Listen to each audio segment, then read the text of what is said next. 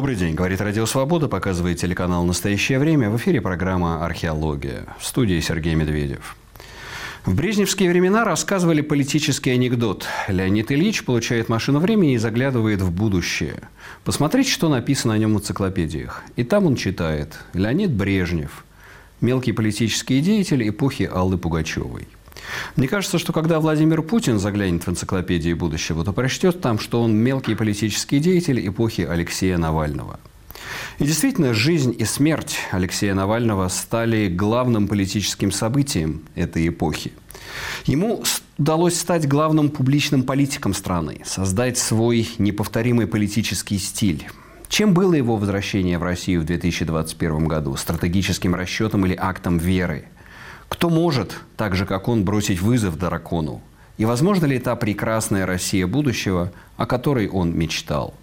Говорим об этом в нашей сегодняшней программе и в сюжете Антона Сергеенко.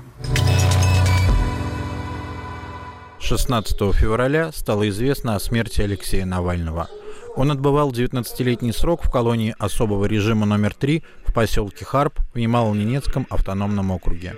В колонию Алексей попал через полгода после отравления новичком, а условия его содержания были бесчеловечные. Отказы Федеральной службы исполнения наказаний в просьбах о медицинской помощи и постоянные отправки в ШИЗО. Президент США Джо Байден и другие западные лидеры прямо заявили, что ответственность лежит на Путине. Алексей Навальный сумел собрать вокруг себя людей абсолютно разных взглядов, возрастов и социальных групп – и стал главным российским публичным политиком. Его расследование смотрели десятки миллионов россиян, а на протесты выходили сотни тысяч людей по всей стране. Главный противник Путина и лицо российской оппозиции вместе со своими соратниками неоднократно подвергался преследованиям и сумел пережить отравление. 17 января 2021 года Алексей вместе с женой приняли решение вернуться в Москву из Германии. Политик был задержан сразу по прибытию в аэропорту Шереметьево.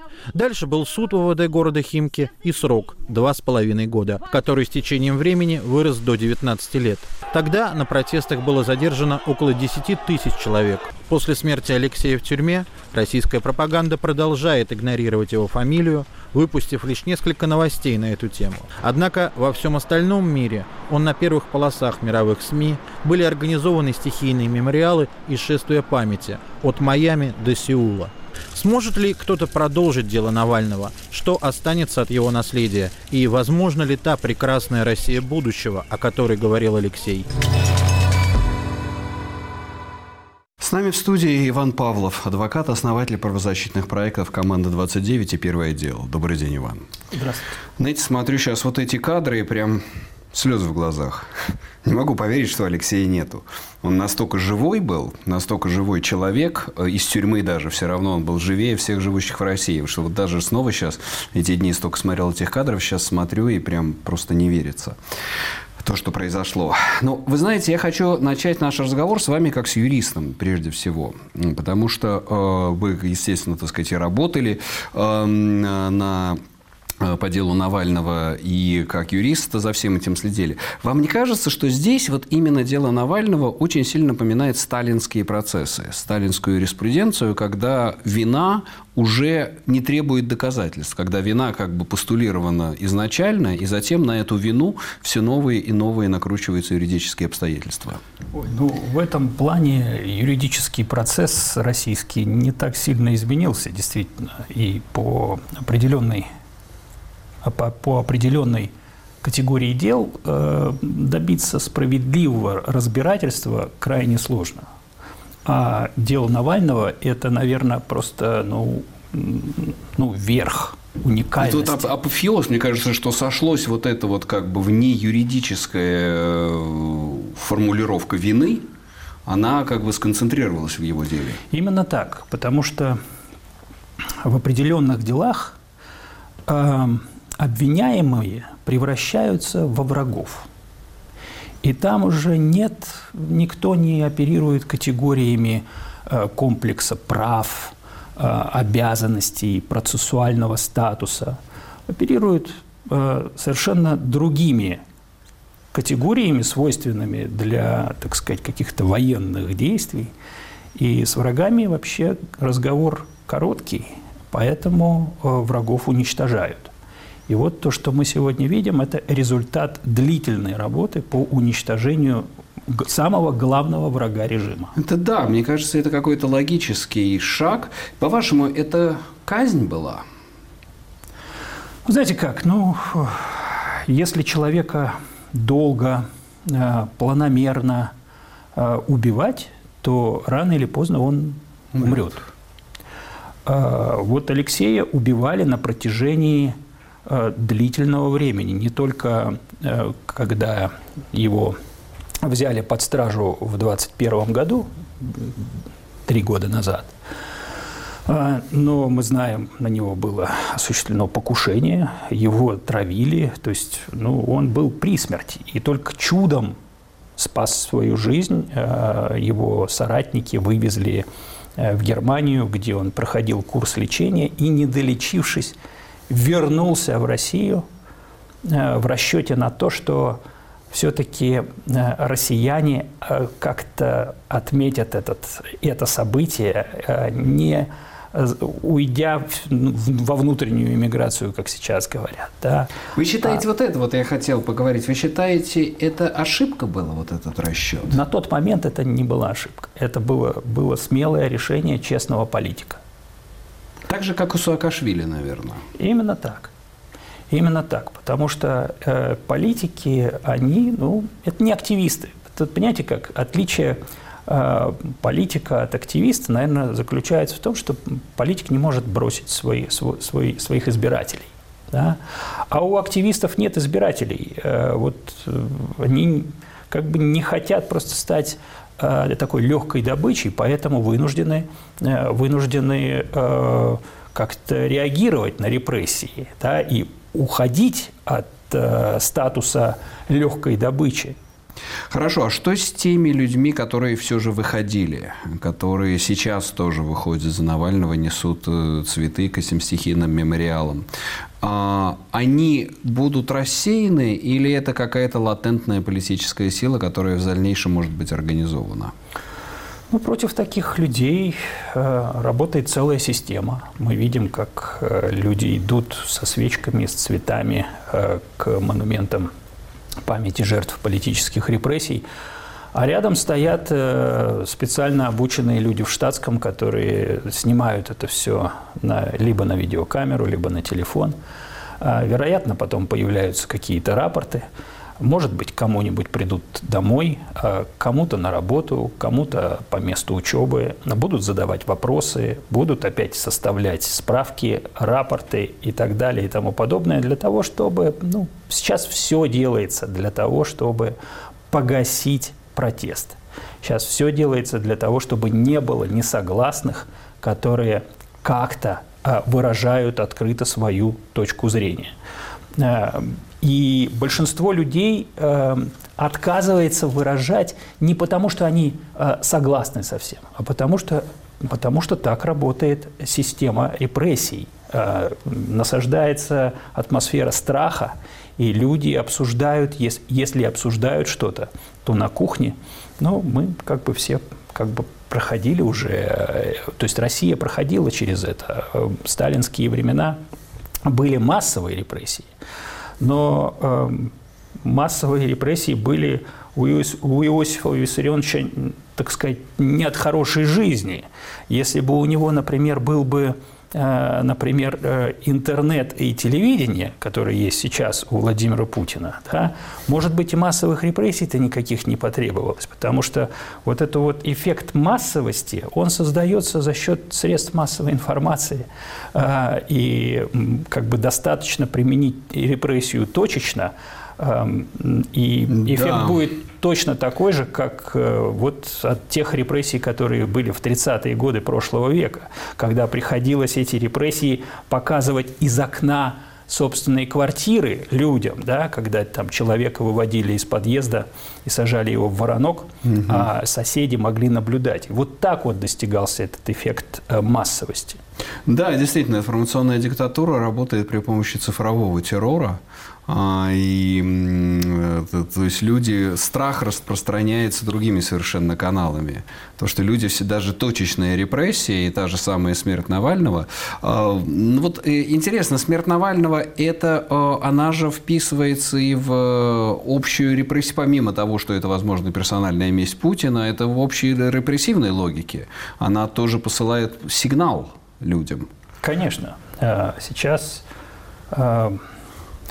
это, наверное, сигнал вообще всем заметным оппозиционерам, которые э, находятся сейчас э, в лапах у режима и которые э, сидят в колониях. Вы считаете, тюрьмах. они сейчас большей опасности? Они Яшин, сейчас Карамурза, в большей опасности. Они, Горинов. Это сигнал тому, что они находятся сейчас под большим риском их жизни угрожает реальная опасность. Ну да, ситуация развивается в одном направлении. Выборы. Насколько эта смерть вписывается в контекст выборов? Я, честно говоря, не сторонник здесь какой-то теории заговора, что это как-то готовилось, э, приурочивалось к чему-то. Я думаю, что... Убрать э, сильный раздражитель, потому а... что его голос из тюрьмы все-таки был слышен. Ну, это могло произойти э, раньше, mm-hmm. это могло произойти чуть позже, это могло произойти после выборов. А, это просто должно было произойти по задумке тех, кто его пытал. А, это было планомерное а, совершение убийства. Ну да, и плюс сейчас, конечно, много деталей, которые очень сомнительные. То, что вот это моментальное объявление от смерти. То есть, видимо, так сказать, все-таки это не было, эта смерть не была сюрпризом для тех людей на месте. Очень много еще предстоит, конечно, узнать. И я надеюсь, все тайное когда-нибудь станет явно. Как вы считаете, они отдадут когда-нибудь тело? А, ну, пока что, видите как, не так много времени прошло. И... Сколько процессуально? По-моему, я читал, что до месяца может находиться Смотрите, как тело. два дня есть предельный срок. Два дня, а, не более чем два дня после установления причины смерти. Причину смерти сейчас устанавливает комиссия, следователь работает, да, и могут назначать для этого экспертизы, а, свидетельствование делать, там, ну, не знаю, будут ли опознания делать, хотя, в общем, ну, целый набор следственных действий может выполняться сейчас. И, к сожалению, да, ну, сейчас понятно, что у всех исполнителей просто дрожат руки. Ну, это оппонент политический оппонент номер один. И не пон... Э, а для них не... нет понимания, как вообще будет разворачиваться ситуация дальше. Э, вроде как есть какой-то там сигнал, что все в порядке, мы вас прикроем.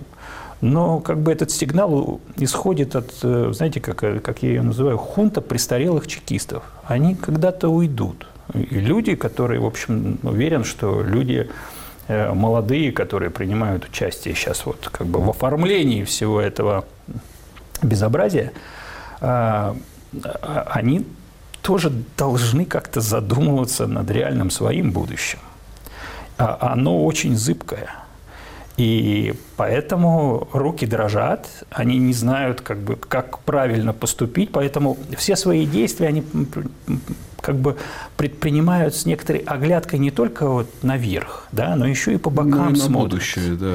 Да, и на свое окружение смотрят.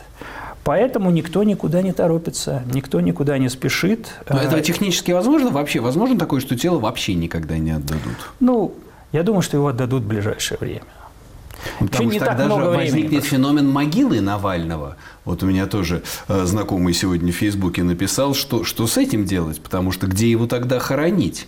А, где исполнять волю. Они бы, была бы их воля, они в братскую могилу там где-нибудь на Ямале сбросили. А так, представьте, в Москве могила Навального, это Место что ж такое создается вообще? Да, да. Но об этом пока говорить рано. А сейчас надо исполнить э, волю семьи, э, сейчас, обеспечить да. выдачу тела, и уже вон там больше 50 тысяч, э, я так понимаю, подписей под этой петицией.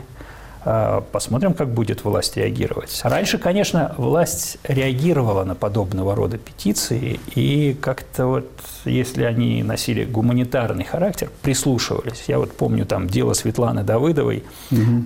2015 год, когда мать семерых детей посадили в Лефортово за то, что она позвонила а, в посольство Украины и сказала, что слышала в маршрутке, как один военнослужащий сказал, что их что их подразделение получило приказ ехать воевать Донбасс. Ее, значит, в 15 году арестовали э, и бросили в Лефортово. Мать семерых детей. Причем кормящая мать, у нее был один грудной ребенок.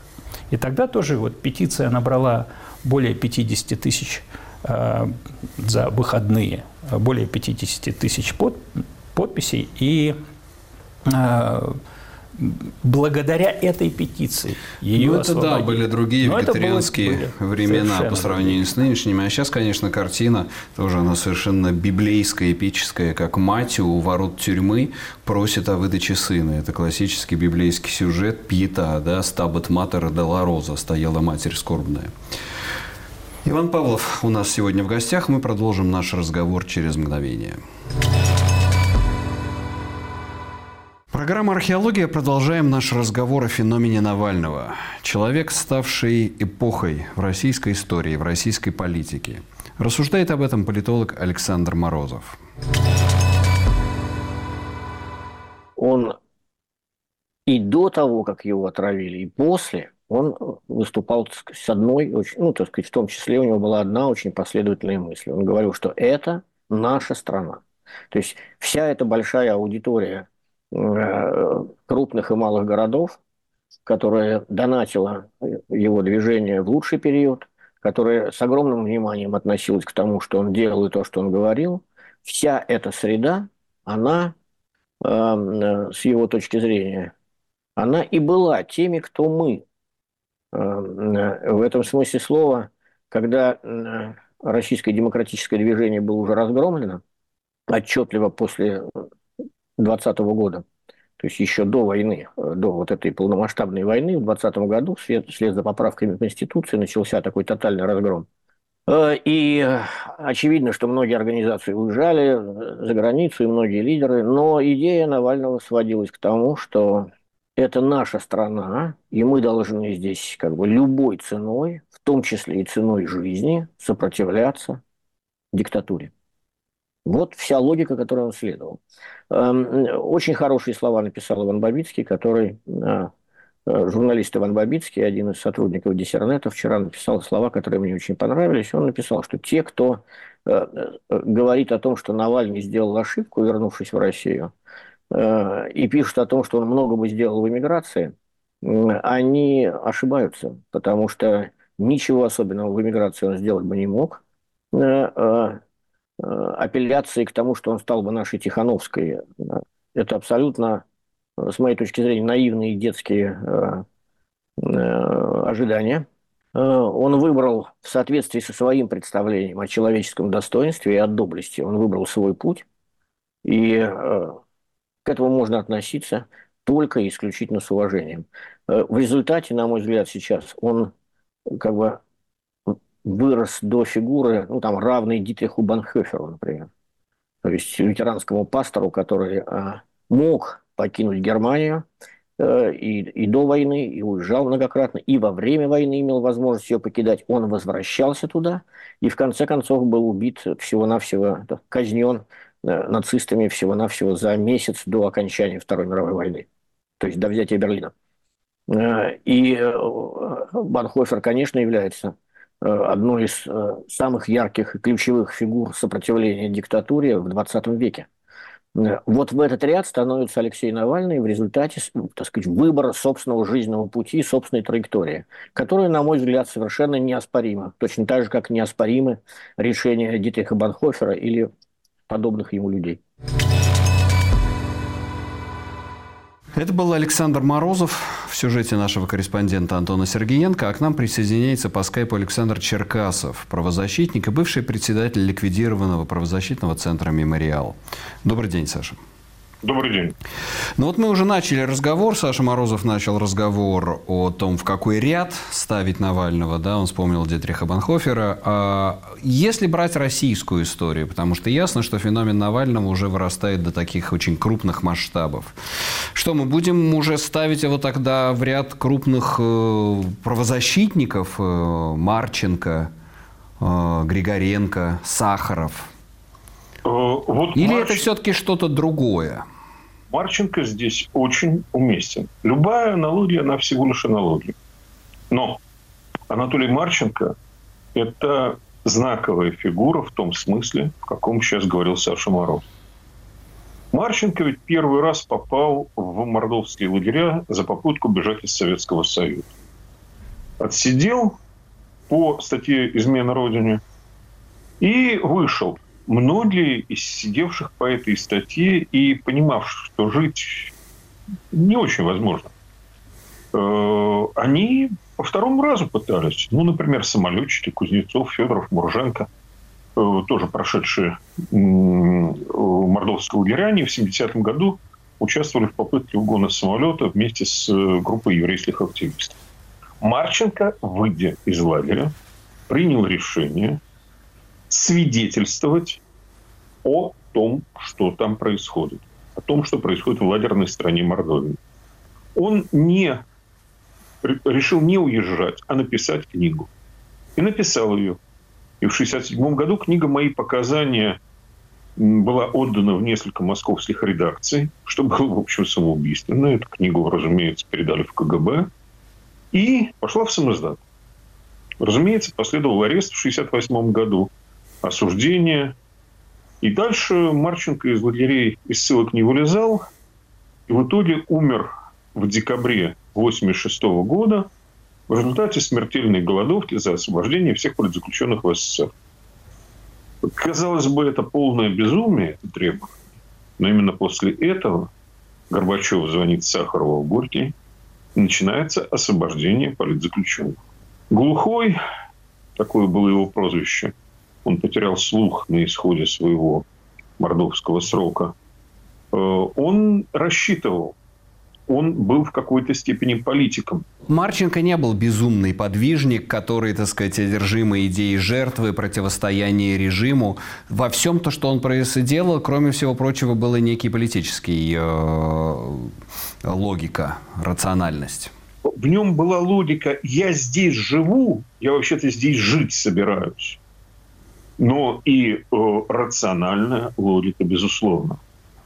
Нехорошо говорить, что погиб не зря, но результат, результат стал очевиден, но тогда система сыпалась, лед таял, сейчас лед замерзает. И другое, не 86-й, а 72-й год. Э, умерший в лагере Мордовском после операции э, Юрий Голландсков – вот Юрий Голландсков здесь пример в другом смысле. Голландсков – это человек, соединявший разные среды, которые были рядом. И московскую интеллигенцию, которая в большом количестве сидела в этом лагере. И левых, потому что Голландсков, он представлял такую, скорее, левую неформальную молодежь. Он поэт был, э, а не матерую Э, интеллигенцию со статусом. И, между прочим, русских националистов, которых тоже сажали. С ними тоже был возможен диалог. Пока был жив Голландсков, в совместных акциях протеста в лагере участвовали самые разные люди. Очень разные. И то, что потом началось разбегание в разные стороны после смерти Голландского, не знаю, в результате ли, но вот так совпало. Навальный тоже объединял Навальный умел объединять там, где разного рода активисты вроде меня заседали, принимали э, решения, подавали заявки на митинги. А Навальный предлагал, сегодня гуляем против часовой стрелки. И люди выходили с охотой, потому что комитеты всем надоели. Да, у него было удивительное политическое чутье такое, ну, не может быть не слишком уместное сравнение, как у Ленина. Чутье толпы, чутье массы, чутье политического момента. То есть он был политик до мозга костей, что в России вообще, по-моему, редкость. С одной стороны политик, с другой стороны политик объединяющий, а ну, с третьей стороны, ну, это вот нечто новое – или не новое. Понимаете, вот это признаки жизни не очень свойственны э, такой закоренелой российской активистской среде. Э, люди живые сильно выделяются. Как Борис Немцов очень выделялся на фоне других оппозиционеров. Тем более на фоне тех, кто сходил наверх во власть, потом оказался внизу. Никаких лишних понтов нету Немцова и нету человека, объединяющего, скажем, либеральный лагерь. Я сейчас назову вот еще... это да, вот это очень интересный момент. Секундочку, я хотел на этом моменте заостриться и обратиться к э, сидящему в нашей студии э, Ивану Павлову. А, вот э, к вопросу об объединении, к вопросу об интеллигенции, то, что Саша поднимает вопрос. А, мне кажется, что то, что произошло с Навальным, в большой степени невозможность, то, что интеллигенция в основном не приняла его вот этот вот э, образованный класс, он настолько не привык к политике, как в качестве аргумента приводилось, ну как же, он же хочет власти, он же хочет, он стремится во власти. Это виделось как осуждение политической деятельности Навального. Мне кажется, что вот здесь одна из больших проблем заключена. То, что те люди, которые, казались, должны были пойти за ним, они смотрели на него немножко со стороны. Ну да, вообще идея объединительная, да, она такая не новая для российской оппозиции и вряд ли созданы какие-то условия для того, чтобы эта идея была реализована в ближайшее время. А что касается Алексея и Бориса, упомянутого здесь, да, Немцова, то вот, на мой взгляд, их отличало от всех остальных то, что они были позитивными людьми, они предлагали какое-то дело, да? они не выходили с какой-то депрессивной, а, деморализующей повесткой.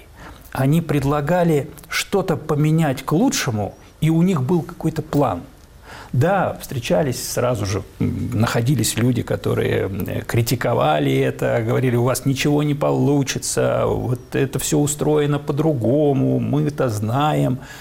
Но они пытались это сделать, и находились сторонники, которые вместе с ними э, также реализовывали эти проекты. Было множество хороших проектов, которые э, там носили антикоррупционный характер, а, политический характер. И это все, все было так, таким, понимаете, на позитиве на каком-то. Да. Да, это действительно то, что их объединяло, и действительно какая вообще страшное, мрачное совпадение февраль, да, февраль месяц, когда был э, убит Немцов, и месяц, когда, ну, надо, думаю, называть вещи своими именами, убит был Навальный. Немедленно, на месте или в течение, так сказать, нескольких месяцев или лет, если отсчитывать этого отравления. А, Саша, вот э, тоже к, к вам этот же вопрос обращаю. Интеллигенция и революция, да, тот старый вопрос. Интеллигенция и политика, интеллигенция и Навальный. Я об этом писал не раз. Меня всегда это жутко совершенно задевало, вот это вот какое-то снобистское отношение к Навальному. Ну, он же националист, но он же хочет власти. Ну, во-первых, смотря какая интеллигенция. Интеллигенция вокруг меня как-то к Навальному относилась совершенно иначе. Не все, конечно, были есть, э, наверное, любители э, одной маленькой фруктовой фирмы, но помнится всякие объединительные сюжеты, ну, с 11-12 года начиная. Вот Олег Орлов и я грешный тогда ходили э, в места, где был Навальный, на эти э, тусовки. Но опять-таки, среди моего круга и около мемориальского, не мемориальского молодежи поддержка Навального очень широка. Это может быть более заметно нытье тех, э, кто говорил «вождь» или что-то еще, или кремлевский проект. Ну, этих не убедишь. Но мне-то казалось, что он прекрасно интегрировал. И я хотел назвать еще третьего такого человека, которого убили сильно раньше. Это Стас Маркелов. Его убили тоже зимой, 19 января 2009 года, убили нацисты. Но он, например, умел соединять три совершенно несоединимые страты. Это леваки, причем живые леваки, не КПРФовские. Это э, правозащитники, и это адвокатская среда. Ему вот удавалось из этого взбивать некоторую эмульсию. Тоже, между прочим, и хороший, интересный публицист. И если бы его тогда не убили, у нас был бы и на левом фланге молодой, драйвовый, объединяющий политик. Но нету ни Бориса, нету ни Стаса, теперь нету Алексея. Но у последнего вот это объединяющее умение, сила, я не знаю, оно на самом деле осталось. И это имя сейчас повело людей возлагать цветы, и, как ни странно, возлагали к мемориалам, к памятным. Политический Соловецкий камень, да. Когда-то был прав, оказывается, Лев Александрович Пономарев в дискуссии 1988 года, что нужно больше архив или памятник. Памятник как символическое место важен. И Соловецкий камень стал таким местом, и другие подобные места. И это тоже, между прочим, объединение. Навальный в мемориал заходил то не часто, но оказывается, что это все части целого. Вы работали с памятью об этом, а он работал как бы с современной повесткой, но, как мы видим, скажем, были люди, соединявшие, тот же Юрий Дмитриев. Работа с памятью оборачивалась современными репрессиями. И Или... с Навальным тоже эти две вещи соединились. Или Олег Орлов, который не стал уезжать, который сейчас под судом.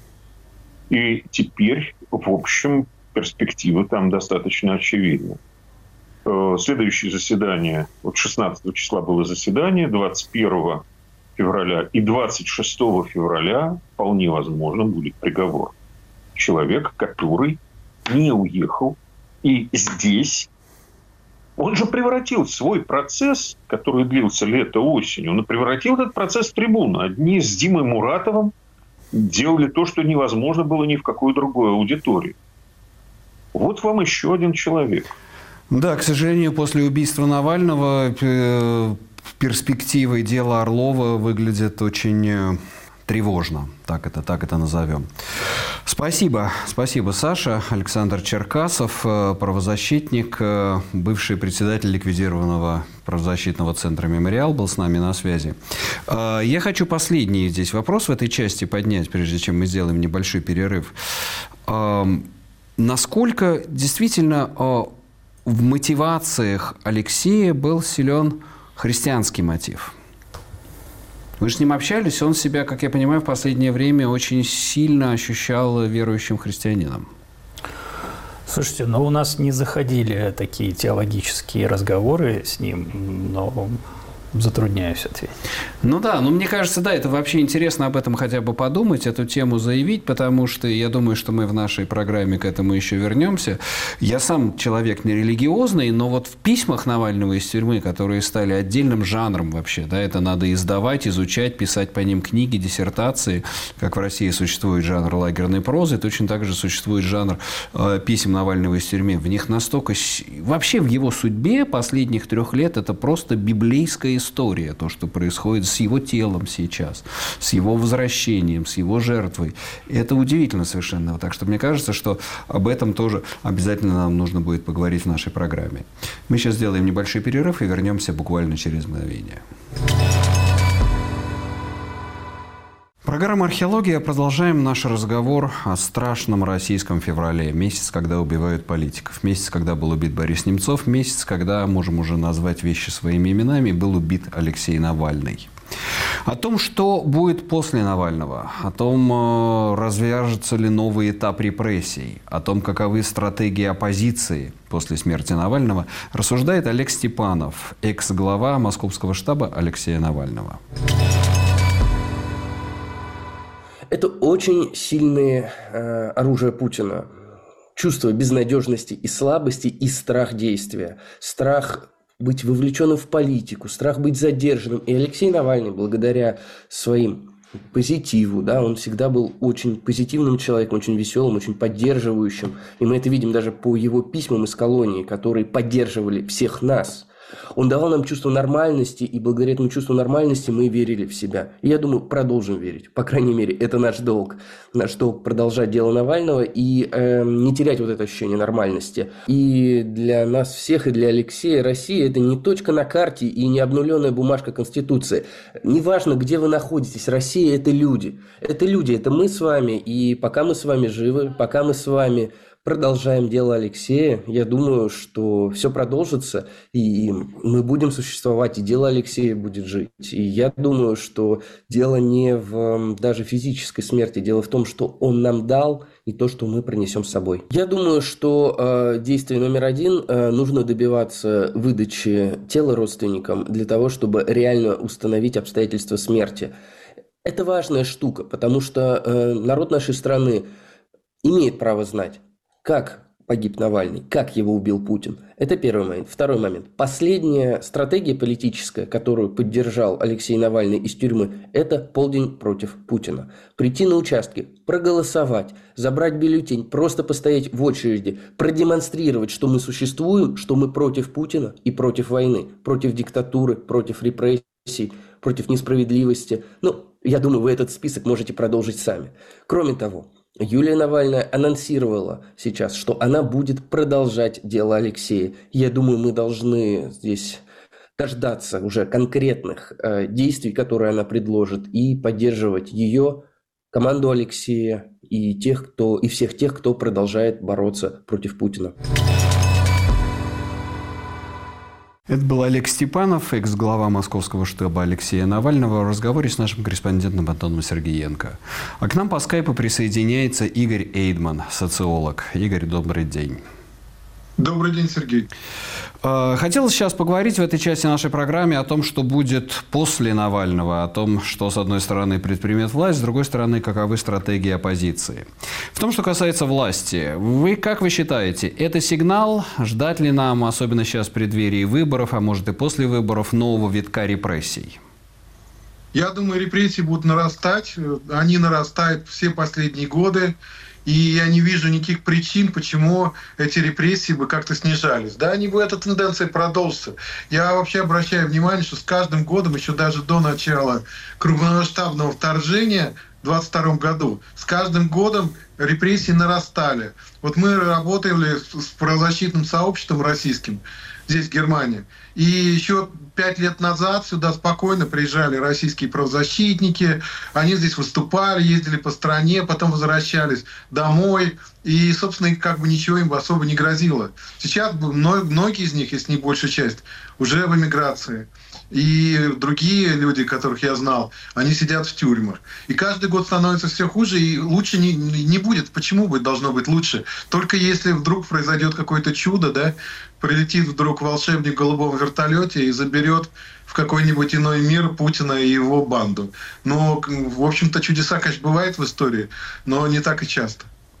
А, Иван, а в контексте репрессии, чего можно ждать дальше, как бы, чтобы знать, э, понимать, какие возможны дальнейшие днища, которые возможно пробивать? Что, смертная казнь за госизмену? Если Россия идет путем Беларуси, то почему не это? Ну, вы знаете как, смертная казнь – это э, возможный сценарий введения ее, возвращения ее в правоприменительную практику. Ограничитель-то был только Совет Европы. общем, что Россия сейчас Совет Европы? Это же есть был мораторий. еще несколько... Не отмена как бы, конституционная. есть э, решение Конституционного суда, которое тоже, опираясь на некоторую практику Европейского суда по правам человека, ввела этот мораторий. Ну, вот опять-таки, опираясь на европейскую практику, да. а новая ну, Конституция все... нам призывает эту практику как бы отметать. Здесь все свя- связано друг с другом. Да. А, и я согласен с тем, что репрессии будут нарастать, каких-то скачков вот там в связи с выборами, например, я прям не ожидаю, потому что выборы – это такая процедура, которую, мне кажется, наши чиновники ну вот разбуди их среди ночи, да, они их проведут с известным результатом и на оценку отлично. Поэтому, ну, как бы отработанный механизм, и никаких проблем с этим у власти и у режима нет. Да, будут репрессии, будут усиливаться и в основном будут касаться информационных контент-мейкеров. Вот те люди, которые заметные, лидеры общественных мнений, которые распространяют информацию, так или иначе неугодную режиму, вот они будут э, в зоне внимания. И в отношении них будут разрабатываться все более новые и новые э, изощренные механизмы репрессий. Э, к Игорю хочу обратиться. Игорь, есть известный репрессивный механизм, который работает исправно уже много лет, ну, несколько лет. Каждую пятницу список иноагентов объявляется. Вы сейчас в Берлине участвовали в съезде иноагентов. Скажите, в чем, была смысл, в чем был смысл этого мероприятия и как вообще себя позиционирует? Зачем э, иноагентам было, так сказать, надевать на себя вот это вот, так сказать, э, ну, название, которое фактически на них вешает российское государство, и тем самым отталкиваться от этого названия и признавать вот эту идентичность? Ну, я ничего на себя не вешаю, не ставлю никакие плашки иноагентские. Э, вот я могу говорить только, что называется, за себя. Да? Для меня это было просто возможность встретиться с хорошими людьми, которых я, некоторых я давно знаю, с некоторыми познакомился. Очень много было молодежи, очень приятно было познакомиться с отличной молодежи, которые светят, глаза светятся, и, в общем, они напоминают чем-то нас, когда нам было лет 20, да, то есть идеалистические настроенные люди, действительно действительно готовы к самопожертвованию. Просто прекрасно и просто замечательная была компания. Что касается какого-то политического эффекта, ну, политического эффекта я большого не жду. Там некоторые товарищи, они решили, что вот этот бренд э, иногента – это очень интересная штука, и хорошо бы его как-то использовать ну, для того, для работы, для своей работы, для политического продвижения и так далее, и так далее. Я, честно говоря, в этом сомневаюсь. Причем даже уже есть такая, такое объяснение, по-моему, его Белковский сформулировал, что типа существует только два э, две категории людей, которые назначаются в Кремле. Это как бы высшее руководство России, с одной стороны, и с другой стороны иноагенты. И получается так, но довольно остроумно, да, что получается так, что мы, значит, альтернатива, единственная альтернатива. Но, в общем-то, конечно, это остроумно, но к реальности имеет мало отношения, поэтому я не, не думаю, что это имеет какую-то ну, сильную политическую перспективу, это движение. Ну, еще раз, я думаю, где-то через некоторое время, через полгода встретимся, поговорим, обсудим какие-то проблемы. Есть, конечно, и практический эффект. Вообще любые такие коммуникации, они дают практический эффект. То есть, например, условно, я там уже нескольким людям помог, а, потому что ко мне обратились люди, которые курируют людей, которые хотят уехать из России срочно по гуманитарным визам. Вот удалось просто сразу же помочь некоторым людям. То есть вот такие вещи, они, конечно, всегда полезны, я считаю. Иван, как вы считаете, у государства остаются какие-то рычаги для того, чтобы воздействовать на людей, находящихся за рубежом? И будет ли расширяться эта практика? Да, такая практика уже э, идет. Э, и здесь как бы механизмы не только вот связанные с э, иностранными агентами да, и законодательством об иностранных агентах. А здесь еще есть и такой, такая категория, как нежелательные организации. И вот я думаю, что в ближайшее время, во-первых, расширится список критериев – по которым определяются эти э, нежелательные организации. А, и к ним, например, очень даже возможно отнесут и Радио Свободу, и BBC, и Deutsche Welle, и другие э, организации, ну, средства массовой информации, которые э, в силу действующего законодательства в России – а, раньше не признавались, не могли быть признаны ну, а Что это, а что это изменит? Это все какие-то символические акты? Это изменит, во-первых, конечно, власть ведь нацелена на что? На то, чтобы э, остановить распространение информации, которая производится этими средствами, этими СМИ, а, этими, этими медиа. А, и как бы вся энергия направлена именно на это, на то, чтобы не дать возможности а, информации доходить до целевой аудитории, которая находится внутри России. А, для этого и ограничивают интернет, и признают нежелательными СМИ, и, угрожа... и угрожают и возбуждают уголовные дела в отношении журналистов, работников СМИ. Поэтому вот такой как бы привычный набор репрессивных мер – которые, в общем, и раньше применялись, и теперь применяются. Но просто э, сейчас это, сейчас это в большей степени будет применяться вот в отношении СМИ. Игорь, э, с вами хотел сейчас обсудить э, стратегии оппозиции после убийства Навального. Насколько важным, по-вашему, было заявление Юлии Навальной? Насколько она может претендовать на роль российской Тихановской? Да, конечно, заявление было важно, безусловно. Но сейчас, э, что называется, время покажет, понимаете? Мало заявить, нужно еще и реализовать это, это, это заявление. Да, конечно, Юлия Навальная уже известна нам как э, мужественный человек, замечательный, как замечательная жена своего мужа. Но самостоятельную роль в политике она пока не играла. И сможет ли она, скажем так, выдержит ли она такую ответственность, такую серьезную роль? Я пока бы не стал однозначно утверждать утверждать, да или нет. Посмотрим, посмотрим. Вообще, как бы э, Тихановскую тоже многие не воспринимали всерьез изначально. И там она благодаря этому и выборы выиграла, потому что Лукашенко не воспринимал ее всерьез. Но она, но она в общем-то, справляется с той, с той, с той, с тем, с той миссией, с тем э, долгом, который она взяла на себя. И довольно успешно. Как будет нас в случае с Навальной, пока сказать довольно трудно. Посмотрим. В целом, как вы видите стратегию оппозиции сейчас? И где вообще она может реализовываться? Сейчас только за рубежом или остаются, по-вашему, какие-то возможности для, пускай ограниченного политического или оппозиционного активистского действия внутри России? Ну, конечно, я считаю, что вообще э, та движуха, которая есть за рубежом, вот оппозиция за рубежом и оппозиция в России, они должны тесно сотрудничать, как было исторически всегда. Конечно, и освободительное движение конца 19-го, начала 20 века, оно проходило как за границей, так и в стране, и это были сообщающие сосуды. И это было довольно эффективно. Я считаю, сейчас, правда, разные там обстоятельства изменились существенным образом, но и некоторые э, такие преференции появились в этом направлении. Прежде всего, информационная, полная информационная открытость и возможность коммуникации, которой не было раньше. Это тоже можно использовать. Я считаю, что это, эти процессы должны развиваться параллельно и за границей, и в стране. Если возможность противостоять э, режиму в стране, конечно, это возможность сейчас, эти возможности сейчас резко ограничены. И даже самые такие мужественные, в общем, люди, которые до самого конца не хотели эмигрировать и пытались что-то делать делать в России, они, многие из них сейчас говорят о том, что прекращают свою деятельность, потому что это невозможно. Но всех, что называется, не пересажают, и, безусловно, какой-то какой процесс будет идти в России.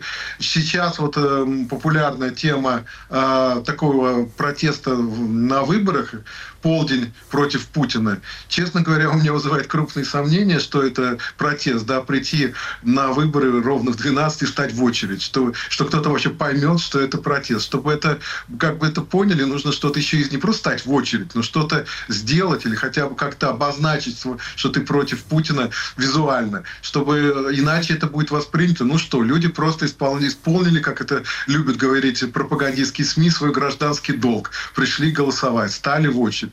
Я, честно говоря, спорил уже с Дмитрием Гудковым по этому поводу на одном мероприятии. Я не очень понимаю, в чем тут протест, но с одной стороны. С другой стороны, любое движение, возможно, может как-то помочь объединить людей, как-то их сплотить.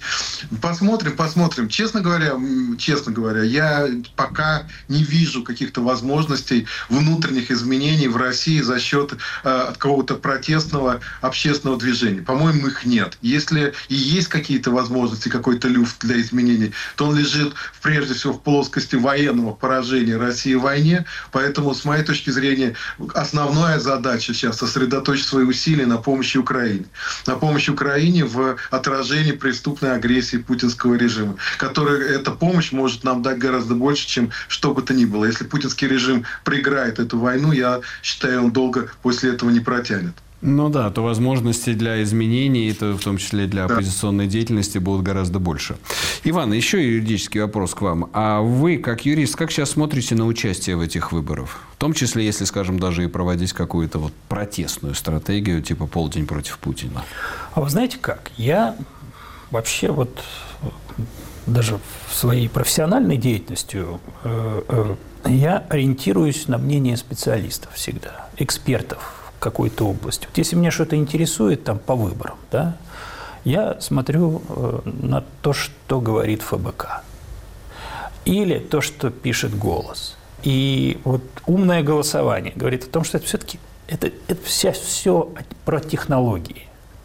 И э, специально обученные ребята, э, высококвалифицированные, эту технологию нам разработали – да, они объяснили, почему. Ну, если ты не понимаешь, ты можешь посмотреть, как, как, как, как это все устроено, что именно они предлагают, для чего.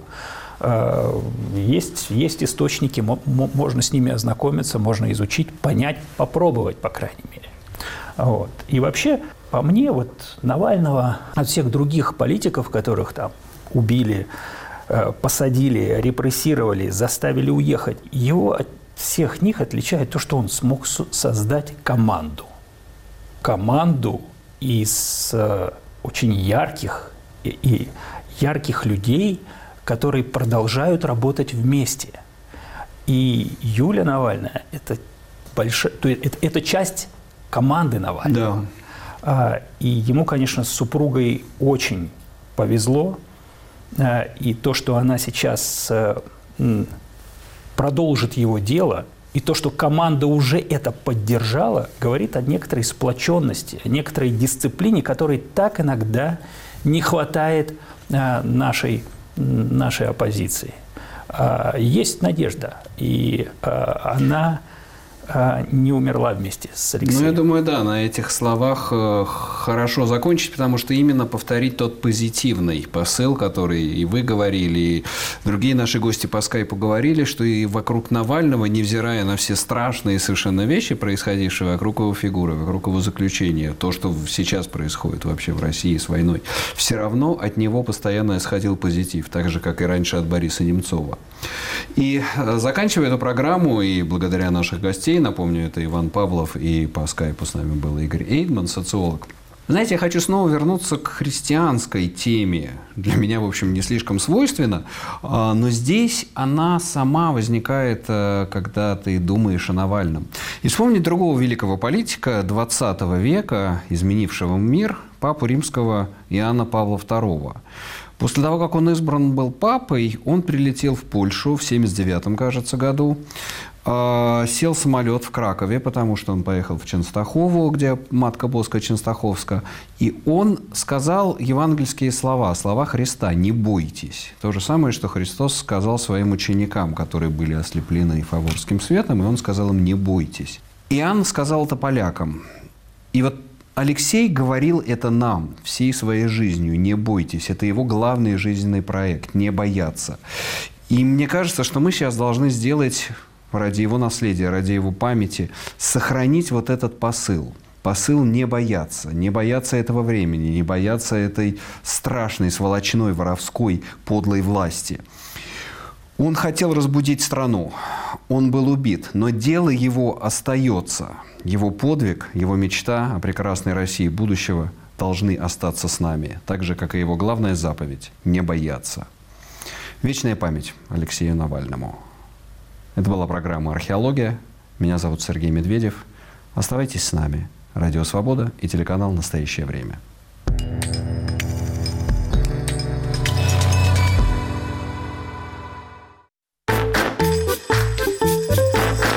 Кто из политиков сделает вас богаче? Я всегда за Владимира Владимировича Путина, больше ни за кого. Ну, я надеюсь на себя, прежде всего. Все отнимут, только сам себе сделаешь богаче. Увеличить уровень жизни людей могут только сами люди. Ну, я поддерживаю политику нынешнего лидера и его преемников. Ну, Путин всегда был, он и есть, он и будет. Ни у кого из них целью нет увеличения моего благосостояния. У них у всех цель, так сказать, свое собственное благосостояние. Будет экономического роста. Абсолютно. Не, ну он, может, будет у каких-нибудь очередных сеченых, там, если поменяется что-то, но у меня точно не будет. Хуже бы не стало. Я бы хотела, чтобы меня сделали свободнее, а богаче я сделаю сама себя. Радио «Свобода». Глушить уже поздно.